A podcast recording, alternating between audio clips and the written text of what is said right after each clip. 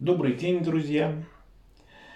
С вами Константин Харский и первый выпуск подкаста «Все шло к этому».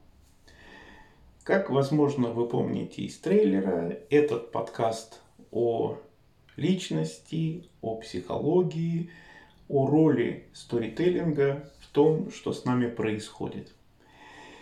И я все, этот подкаст я решил э, записать в том числе по мотивам своей книги «Кому ты нужен». Это книга, в которой герой, с ним происходит несчастный случай. Чтобы не спойлерить, он э, теряет память. И такой момент возникает в его жизни, когда собеседник герою говорит – ты думаешь, с тобой несчастный случай произошел? Ты память потерял? Посмотри на это иначе. Возможно, тебе предоставилась великолепная возможность переписать свою жизнь заново. Потому что я считаю, что каждый человек – это только сложная сумма историй, которые он рассказывает сам себе о себе. Это не те истории, которые мы можем рассказать психологу, это не те истории, которые мы можем рассказать психиатру или кому-то еще из докторов, или даже адвокату. Нет. Эти истории, которые формируют основу нашей личности, предназначены только для одного слушателя, для самого себя. Э, мозг э, на эту тему есть уже значительное количество исследований, публикаций – Мозг лучше всего делает одну единственную вещь. Сочиняет, сохраняет и повторяет истории.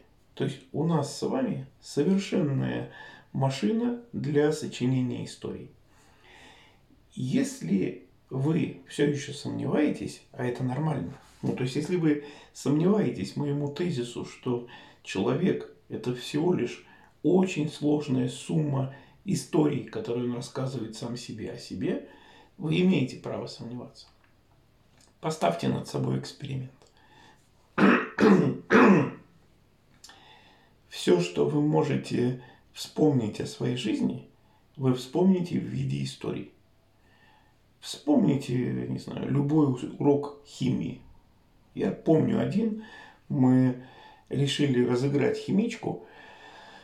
А, и закрыли вытяжной, как же это называется, вытяжной шкаф, где химические опыты проводятся. Там труба и такая заслонка. Вот мы эту заслонку закрыли. Ладно, я закрыл эту заслонку в химическом шкафу в кабинете химии э, в школе номер один поселка Романовка Саратовской области – Химичка пришла, поскольку никто никогда не догадывался закрывать эту заслонку, ей в голову не пришло проверить эту заслонку. И когда она там что-то начала химичить, ну, дым не пошел на улицу, пошел в кабинет. Э, почему-то она быстро догадалась, кто это сделал. И зашла, нажаловалась отцу. А, все жаловались отцу. Все абсолютно жаловались отцу. При любом возможности все жаловались на меня отцу по одной единственной причине. Он был хорошим зубным техником, и все хотели с ним иметь хорошие отношения, и поэтому жаловались на меня. Поэтому, когда я первый раз в седьмом или восьмом классе купил бутылку вина в магазине, я же наивный был. Отец пришел с работы и спросил, ну как плодово выгодное вино, ягодное – Э, он говорит, «А, я говорю, откуда ты знаешь? Он говорит, ты не поверишь, тебе продали бутылку и тут же позвонили мне. Тогда я стал делать так. Я давал деньги кому-то, чтобы этот кто-то купил. Но шансы, что отец узнает, все еще были. И приходилось выстраивать цепочки с промежуточными звеньями. Я давал деньги кому-то, чтобы этот кому-то... И тогда бывало, что отец не узнавал. Но шансы были невеликие. Смотрите, я вам рассказал только что историю про своего отца, про себя, про школу. Все правда. И все это хранится внутри меня в виде истории. Эм, поскольку я занимаюсь сторителлингом, эти истории внутри меня, ну, они как бы м, такие э, им придан более художественный вид. Вы же, вспоминая свою жизнь, можете вспоминать эти истории чуть проще. Ну, там, прогулял школу, вот вы вспомнили, или там сдавал экзамен, вспомнили. Но это все равно история. Если вы о чем-то подумаете, ну, там, круглая земля или нет, давайте разберемся, наконец. Ну, как бы, давайте найдем какой-нибудь окончательный аргумент. Если мы с вами будем на эту тему спорить, мы будем рассказывать друг другу истории. Даже если мы перейдем на оскорбление, то это будут истории. Просто они будут состоять из одного предложения или, если мы уж совсем раскочегаримся, то из одного слова. Все, что в нашей голове, имеет форму истории. И о себе мы тоже знаем истории. Если вы о ком-то подумаете, о близком, о далеком, о знакомом, о сотруднике, о руководителе, это будет история. Я хочу, чтобы мы с вами договорились хотя бы об одном, что наша внутренняя жизнь – это только сторителлинг. Только, ничего больше. Мозг существует для того, чтобы понимать, генерировать, обмениваться историями. Если вот, э, ну, таких примеров до утра могу приводить. Провожу собеседование. Я много провожу собеседование. Приходит человек на собеседование. Я говорю, ну, какие у вас сильные э, стороны личности? На такой банальный вопрос люди дают банальные ответы. Только они не знают, что это ловушка. Я говорю, какая ваша сильная сторона личности? Человек говорит, я очень дисциплинированный. Я говорю, отлично. Если вы очень дисциплинированы, наверняка у вас очень много историй, которые могут продемонстрировать вашу дисциплинированность. И люди плывут, потому что они думали, что это формальный вопрос, и мне хватит формального ответа. Оказывается, нужно рассказать историю о дисциплинированности. И так быстро не все могут. Одна девушка долго думала и сказала, я сегодня с утра помыла чашку за собой. Я попила кофе и помыла чашку за собой. Молодец, вот пример дисциплинированности. И те из вас, кто считает себя дисциплинированными, у вас сотни историй про это. А те, кто заботятся о здоровом образе жизни, у вас сотни историй про это.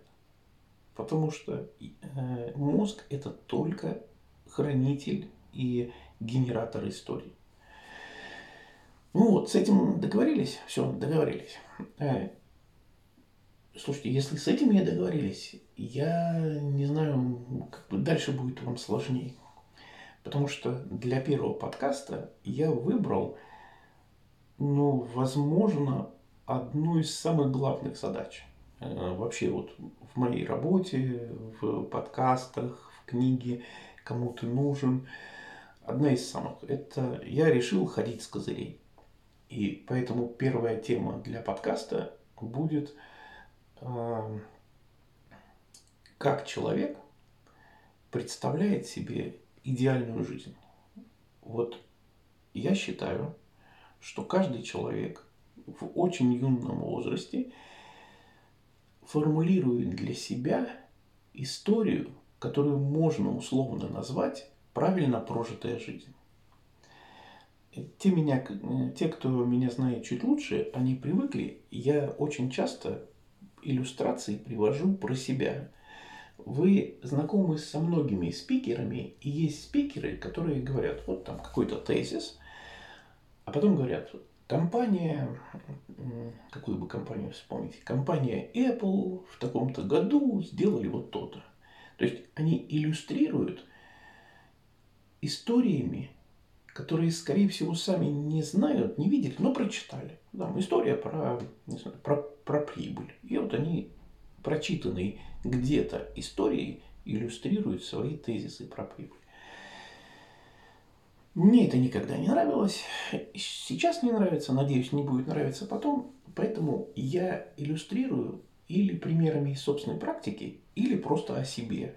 Я не э, боюсь этого, я не боюсь критики. Если кому-то не нравится, как я придумал, какую историю я придумал для того, чтобы определить, правильно прожитую жизнь, это вообще не моя проблема. Ну так вот, э, я считаю, что в очень нежном возрасте человек приходит к выводу, что правильно прожитая жизнь – это вот такая. Вполне возможно, что внутри вас эта история называется как-то по-другому, попроще. Не правильно прожитая жизнь, а вот жить надо вот так, чтобы не было мучительно больно, например. Я сначала расскажу, как это произошло со мной, а потом расскажу небольшой фрагмент а, из книги «Кому ты нужен». Ну, без спойлеров, но тем не менее, там об этом написано. Я воспользуюсь а, уже написанным текстом.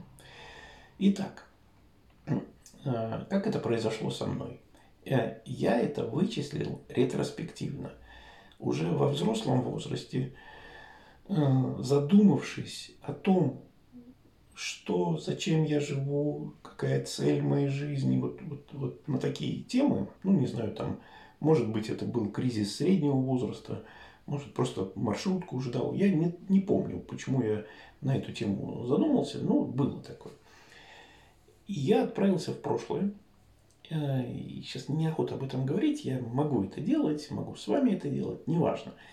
Э, я отправился в прошлое, это называется ретроспекция, ну, посмотреть назад – я отправился в прошлое и нашел момент, который фактически предопределил, как, какую историю я создам, чтобы описать свою правильно прожитую жизнь. Это было примерно шестой или седьмой класс. Навряд ли раньше и точно не позже. Шестой класс. Ну, не пятый, шестой класс. Отец э, выписал мне журнал «Юный техник». На самом деле даже можно найти э, какие-то PDF файлы, даже, может быть, э, бумажные эти журналы можно найти. Если вы хотите прямо точно посмотреть, то это был примерно 76, 76 год. Вот в 76 году я учился в шестом классе. Отец выписал «Юный техник». И я стал читать этот юный техник, там какие-то схемы, какие-то, помню, танки колотили из э, досок, э, какие-то автоматы вырезали, какие-то скворечники, еще что-то, не знаю. Все доски перевел, какие были во дворе. И читая юный техник и там, читая какие-то статьи, каким-то образом, сложно сказать каким, я пришел к выводу, что правильно прожитая жизнь – это что-то оставить после себя. Ну, например, там рисунок танка в журнале, рисунок танка, и написано «Конструктор Морозов и Кошечкин», если я не ошибаюсь. В фамилии Морозов точно не ошибаюсь, а вот второй Т-34. А второй могу ошибаться. Или Кошкин, или Кошечкин, вот что-то такое похожее. И вот рисунок танка Т-34, имена изобретателей, и я прихожу к мысли, что правильно прожитая жизнь – это ты помер, а после тебя остался танк. И все знают, что это вот ты этот танк сделал. Когда я пришел к этому выводу, ну, я, соответственно, я стал думать, а вот что же я такое после себя оставлю. Почему-то вокруг меня, видимо, не было каких-то строителей, и журнал не подсказал мне, что можно стать архитектором. Я подумал, что я буду конструктором. Может танка, может мотоцикла, может, не знаю, автомобиля. И я, начиная с вот этого шестого класса, ну уже, может быть, с седьмого, в моих тетрадях в основном были мотоциклы и автомобили. Время от времени корабли. И я думал, что я вот изобрету там корабль какой-нибудь или автомобиль. И вот прославлюсь этим. Я, я не думал так сознательно. Не, не, не... Это все больше такое где-то в, в серой зоне. Не то, чтобы я это не осознавал, и не то, чтобы я этим был прям заморочен. Где-то в серой зоне. Вот я готовился, неплохо рисовал, отлично чертил, со мной и с моим одноклассником Володей э, наш э, учитель черчения и рисования Алексей Дмитриевич э, занимался дополнительно.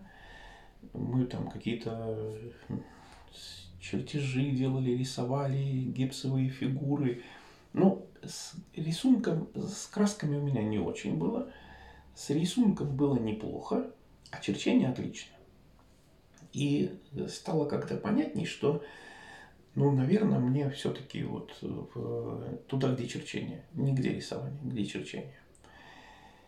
И я, как, возможно, вы знаете, родился и вырос и закончил школу в поселке Романовка Саратовской области. А, в одном произведении указан точный адрес этого поселка. Там сказано в деревню Кретки в глушь в Саратов. Вот это вот про Романовку. У нас была дорога и электричество. Ну, если вы местным скажете, что я сказал, что была дорога, они меня засмеют. Будем считать, что у нас было электричество.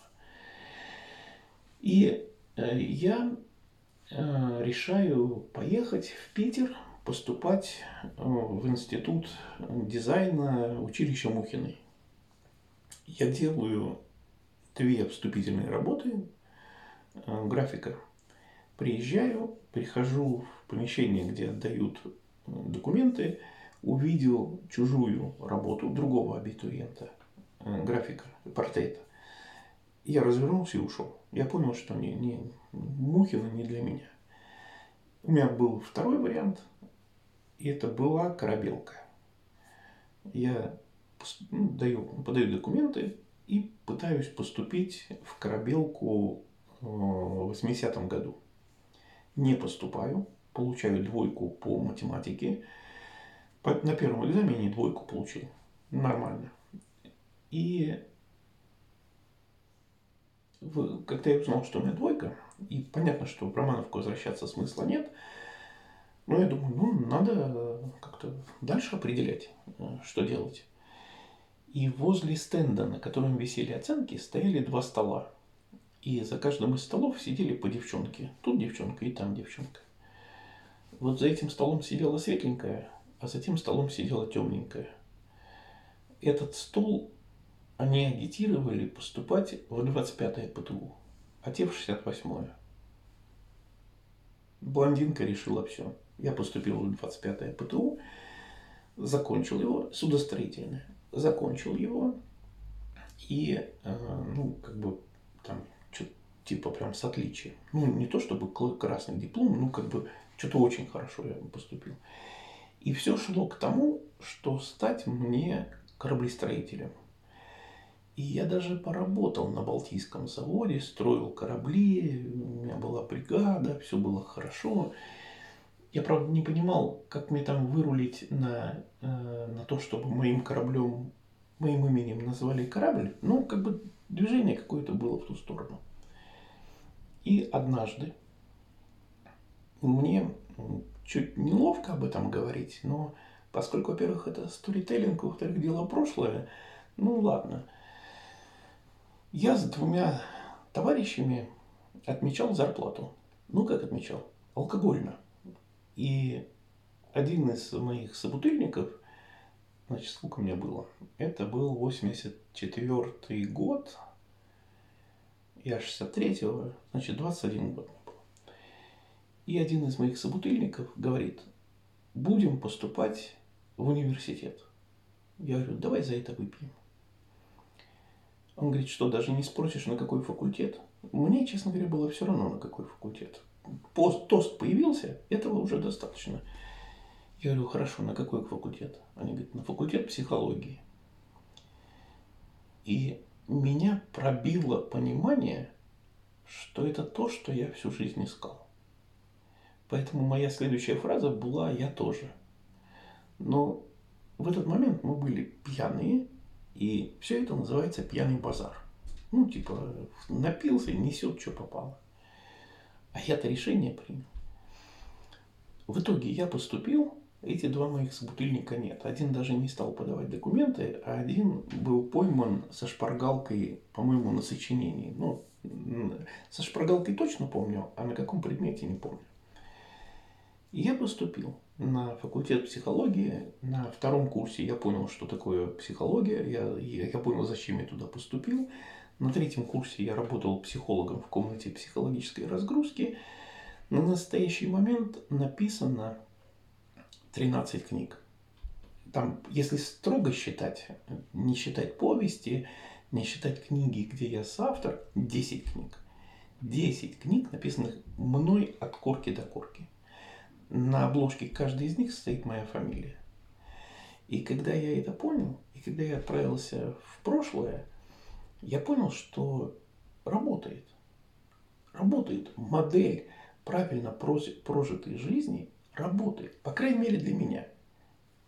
В шестом классе я решил, а, ну, если громко говорить, прославить свою фамилию, ну, чтобы осталось что-то.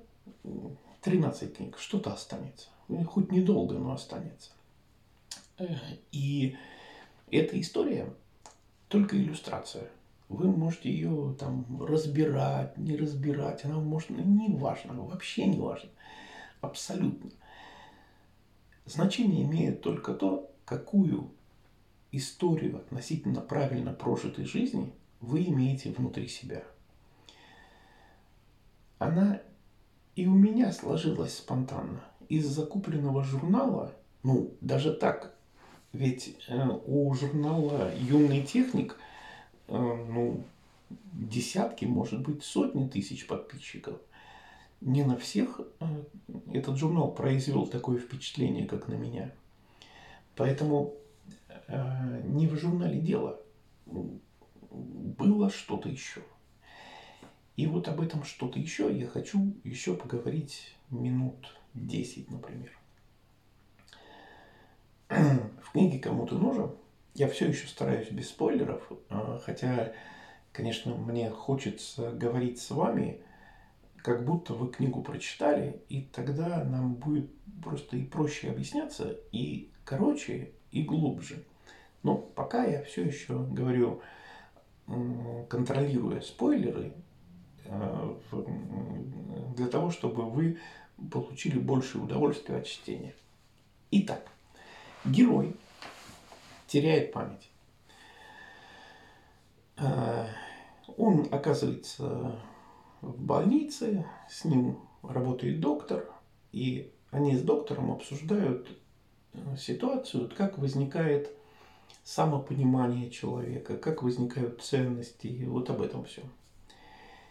И один герой другому говорит, мне кажется, что в возрасте примерно 3-5 лет ребенок понимает, что его подставили. Я считаю, что это так. Я сейчас из книжки выпрыгиваю и говорю как автор. Я считаю, что в возрасте 5 лет, 3-5 лет, ребенок впервые понимает, что его подставили. Родители кинули. Вообще, он в этом возрасте понимает, что жить нужно самому. И жить придется, видимо, долго.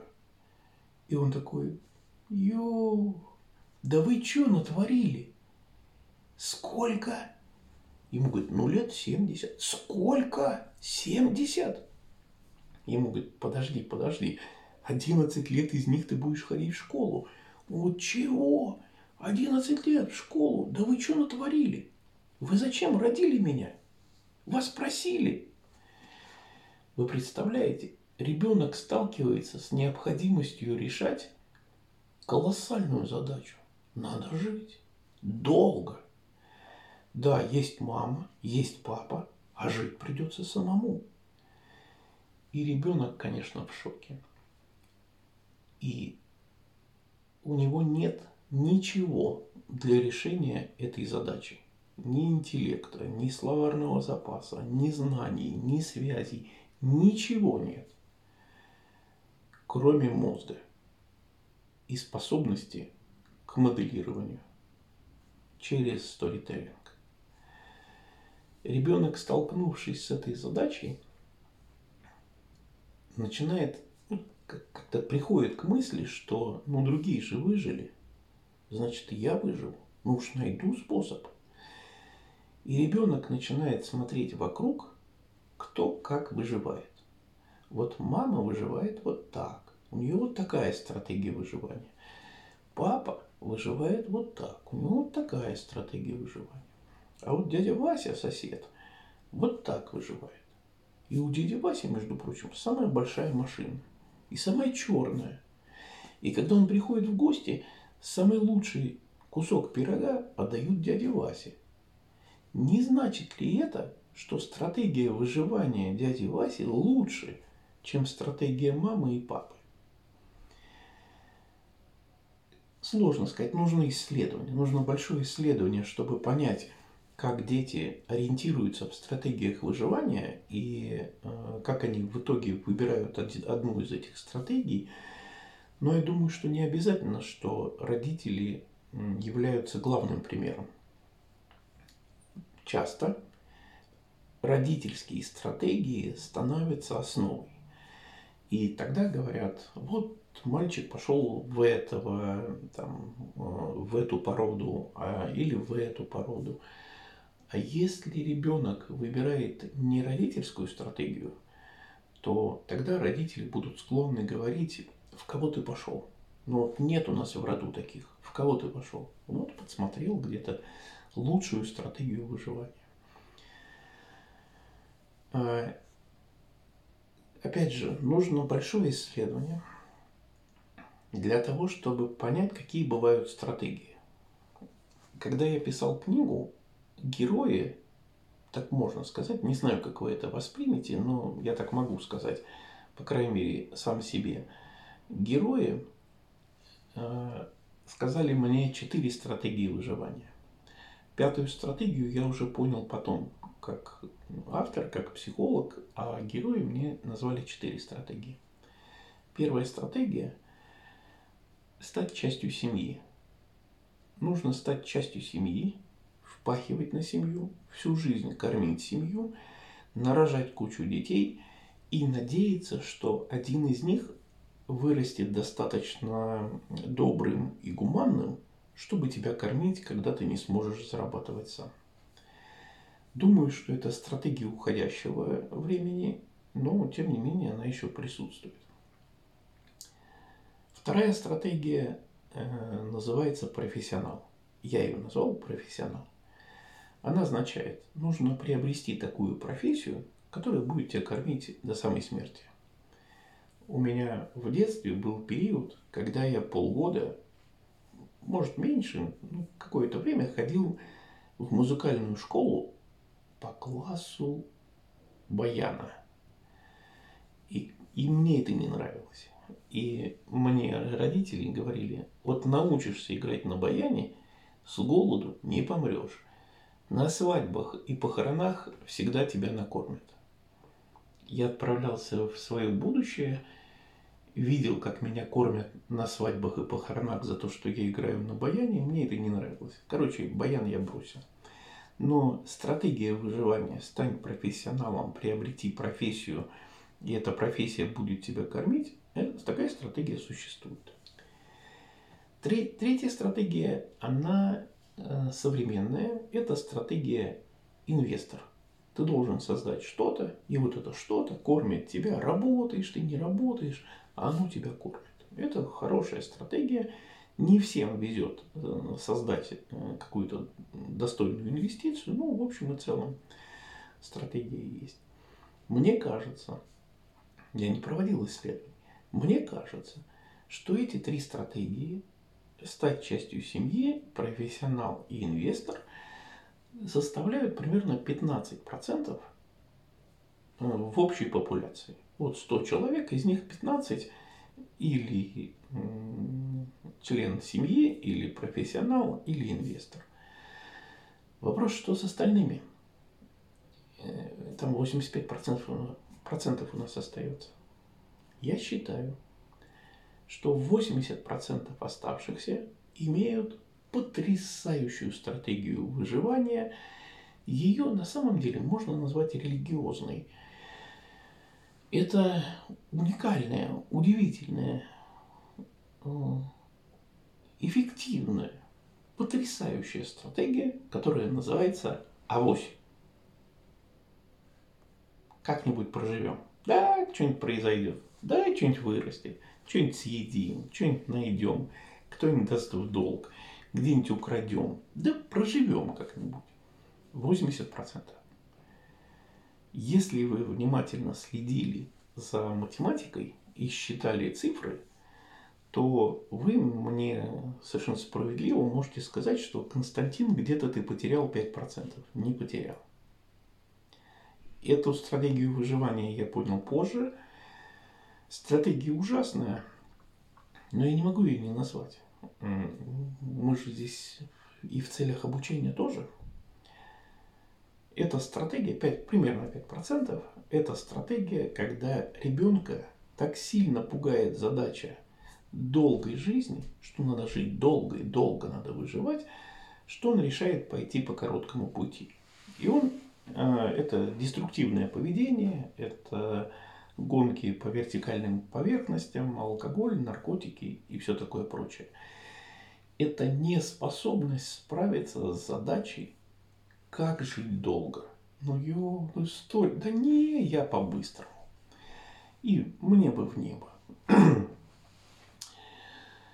Ой. Э, я потом подумал, что поскольку продавцы, они тоже люди, ну, в некотором смысле. Ну, давайте считать их людьми. Хотя бы вот для нашего разговора. То человек приходит в продажи с одной из этих пяти стратегий выживания. Пять стратегий выживания, и он продавец. Если человек приходит в продажи со стратегией семья, то его можно узнать. Он создает очень большое количество связей, он со всеми знаком, э, он со всеми дружит, он всех поздравляет со всеми праздниками и все время ноет, жалуется, что у него никто ничего не покупает. И ты такой, ух, что там у тебя? Сковородки? Ну давай, сковородки. давай четыре, ладно, четыре. И мне там на даче нужно э, в лужу что-то кинуть, чтобы можно было по луже пройти. Вот сковородки твои кину. То есть он продает из жалости. Э, не так, у него покупают из жалости. Вторая стратегия работы продавца – это профессионал. Он настолько хорош в своей сфере, что покупать у кого-то другого, ну, значит платить дважды. И к нему люди идут, потому что он правильно продает, правильные вещи, не обманывает, он беспокоится о своей репутации, и он лучший. Инвестор в продажах работает так. Он так заботится о клиенте, что клиенту по большому счету все равно, что он продает, но лишь бы ты был рядом, у тебя будут покупать. Из-за того, что ты заботишься о клиенте. Если вам этот подход не очень понятен, у меня есть метафора, называется «пять уровней понимания продаж». Вот это четвертый уровень понимания продаж – Найдите видео, есть на YouTube видео 5 уровней понимания продаж. Четвертый из них – это продавец становится инвестором, он развивает клиента, он как будто консультант для клиента. Компания или человек, желая сохранить отношения, покупает, что там у тебя есть. Вот если коротко, чтобы не уходить в эту тему, э, история Макдональдса – компании Макдональд, да, Макдональдс он уже назывался. Ну, теперь это вкусная точка. Вот как раньше он назывался, я забыл, Макдональд. А, Макдональд человек, Макдональдс компания. Так вот, история компании, взлета компании началась с того, что один продавец шейкеров для э, молочных коктейлей хотел больше продавать этих шейкеров и начал консультировать, начал теребить братьев Макдональдс, чтобы они развивали свою сеть. Они заупрямились, что-то там затупили, и человек сделал а, эту сеть сам. Посмотрите фильм «Основатель» ровно об этом.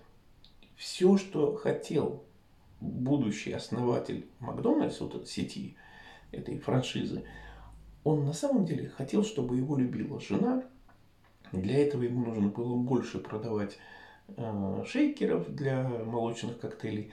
Для этого он стал развивать ресторан братьев Макдональд. Вот так это вышло. Ну вот, значит, первый продавец ноет, и мы у него покупаем как у члена семьи. Второй профессионал, мы ему доверяем, покупаем. Третий инвестор, он так хлопочет о нашей выгоде, что мы хотим, чтобы он хлопотал дальше, и поэтому у него покупаем. Но 80 человек приходят в продажи с этой потрясающей стратегией, которая называется авось. Да, сейчас что-нибудь позвоню, что-нибудь произойдет, куда-нибудь напишу письмо, кто-нибудь ответит, что-нибудь купит, что-нибудь произойдет. Стратегия авось. 80%. Думаю, не меньше.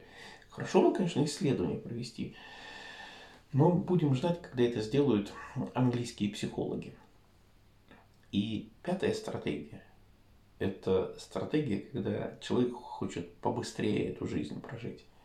Человек приходит в продажи, ему так здесь не нравится, что он говорит, как только, как только в компании пятерочка освободится место, тут же увольняюсь и, э, и иду охранником в пятерочку. Я этот экскурс э, начал вот с чего. В книге «Кому-то нужен» герои обсуждают, как формируется основа личности. И основа личности формируется не потому, что она нужна, а потому, что нужно выжить.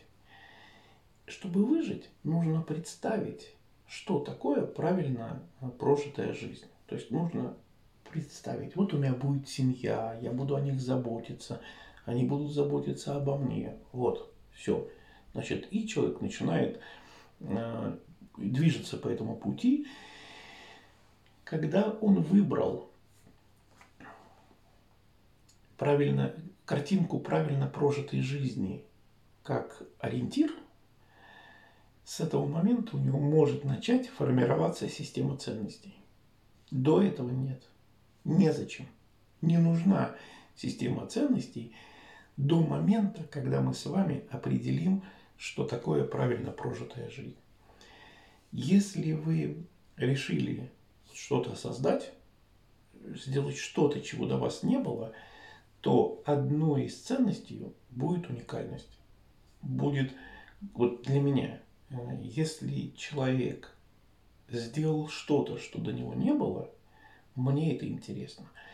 Если человек умный, грамотный, начитанный, э, может поддержать любой разговор на любую тему, он умнее меня в миллион раз, но все его мысли прочитаны, чьи-то, ну, он молодец, конечно. Но я не хочу на него быть похожим это другая жизнь, меня это как-то не сильно привлекает.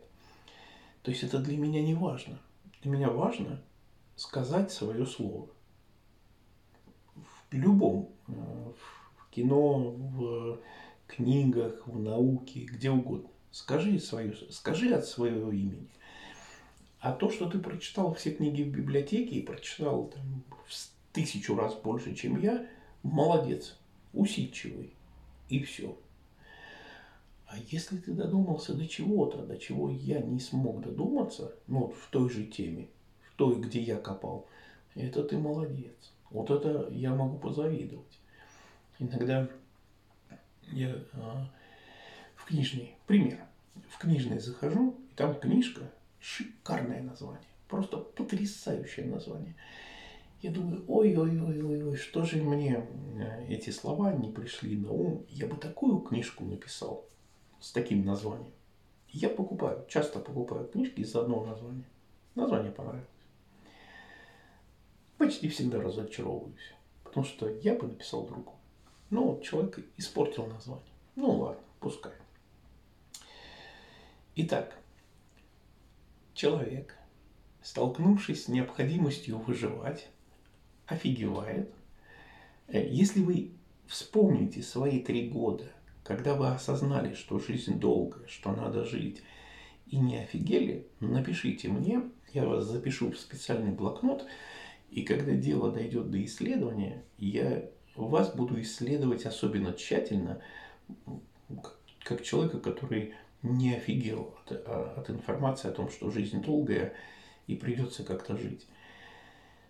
Большинство людей, я так считаю, могу передумать, если у меня будет информация дополнительная, могу передумать, но сейчас я так считаю, большинство людей, сталкиваясь с необходимостью выживать, формирует э, картинку идеального будущего. Что это должно быть? Профессия, которая кормит, инвестиция, авось. Авось просто проще. И ребенок такой, а, там, мама, он живет, ни о чем не думает, нормально, выжил, и я выжил, и бабушка так и прабабушка такая, все там, все. И смотрите, ну, я, я нехорошо знаю там, историю кулачества, например. Ну, кулак это как вот сейчас, если говорить, вот не сходя с этого места, это, скажем, профессионал, вот кулак. И дед кулак, и там дядя кулак, и все вокруг кулаки. И балбесов нету. Ребенку неоткуда взять стратегию выживания авось. Как и он вырастает тоже кулаком, профессионалом. Он умеет там, выращивать хлеб, там, не знаю, животных. Как говорили у нас в Саратовской области, курей. А если вокруг балбесы авось, и этот авось, и этот авось, и человек такой пришел в школу, что-то учиться надо, да ладно, что-нибудь там, тройку-то уж поставят, авось. Когда человек выбрал э, вот эту картину э, идеального будущего, ну, какой должна быть жизнь, с этого момента ценности можно отсортировать на те, которые имеют отношение к выбранной тобой жизнью, и ценности, которые не имеют. Первые становятся значимыми, они попадают в голову через сторителлинг, и ты начинаешь обращать внимание – ну, например, там, ну, не знаю, там, я приду к кому-нибудь в гости, и человек говорит, вот у меня большая семья. И я такой, давайте включим первый канал. Там всегда что-то интересное происходит. То есть не мои ценности. А кто-то прям заслушается. Если, да, я подхожу к финалу. Смотрите, э, наш э, подкаст, наш разговор, я все время хочу, чтобы он был оптимистичен. Мне просто так нравится.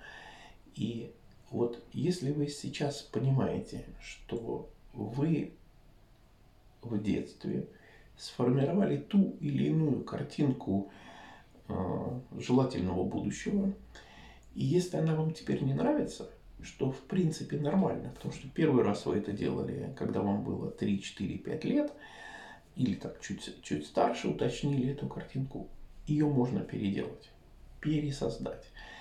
И фраза э, «все шло к этому», вот вы создали в детстве какой-то образ э, желательного будущего, и в, этом образе живете под, под, под э, подстроили под этот образ свою систему ценностей, свои убеждения, свой сторителлинг. И вам кажется даже, что все так живут. Вообще не все. Вообще не все. Есть люди, которые терпеть авось не могут. Они будут планировать, они будут там высчитывать что-то, думать. Если вам больше не нравится то, как вы представляете себе правильную прожитую жизнь, переделайте. Как переделать? Об этом подкаст. Но инструмент вы уже знаете. Storytelling. Домашнее задание вам такое. Вот если вы хотите поработать над своим представлением о правильно прожитой жизни, то домашнее задание простое. Нач... Заведите тетрадь, никому не говорите, что завели, а сами заведите. И начните туда записывать те истории, которые вы осознали, которые подтверждают, что жить надо именно вот так. Вот у меня такие истории есть. Если я вижу там, или читаю э, про Пушкина, который принес в русскую словесность, в стихосложение новый способ стихосложения, Пушкин, вот до него не было. И Пушкин это сделал. Вот он молодец. Он еще там, может быть, что-то хорошее сделал, не знаю. Но вот он новое что-то принес и вписал свое имя как человек, который развил э, стихосложение, развил русский язык. Молодец. Если бы я интересовался стихосложением, я бы даже знал, в чем его вклад э, конкретно. Записывайте в тетрадь истории, которые призваны, у них одна задача – убедить вас, что ваше представление о правильно прожитой жизни правильное, хорошее и единственно возможное. Потом, проанализировав эти истории, вы поймете, что и как и где изменить. Но на сегодня, мне кажется, достаточно. Разберитесь со своим представлением о правильно прожитой жизни и до встречи в следующем выпуске подкаста, который предположительно будет в следующий понедельник. До встречи. С вами был Константин Харский. Читайте книжки, и если вы прочитаете книгу «Кому ты нужен», во-первых, конечно, напишите отзыв мне на Ретресе или в других соцсетях, но сделайте так, чтобы я заметил этот э, отзыв, тегните. Поделитесь со мной, мне это безусловно интересно, и вы из наших встреч будете выносить вдвое больше. До встречи. До свидания.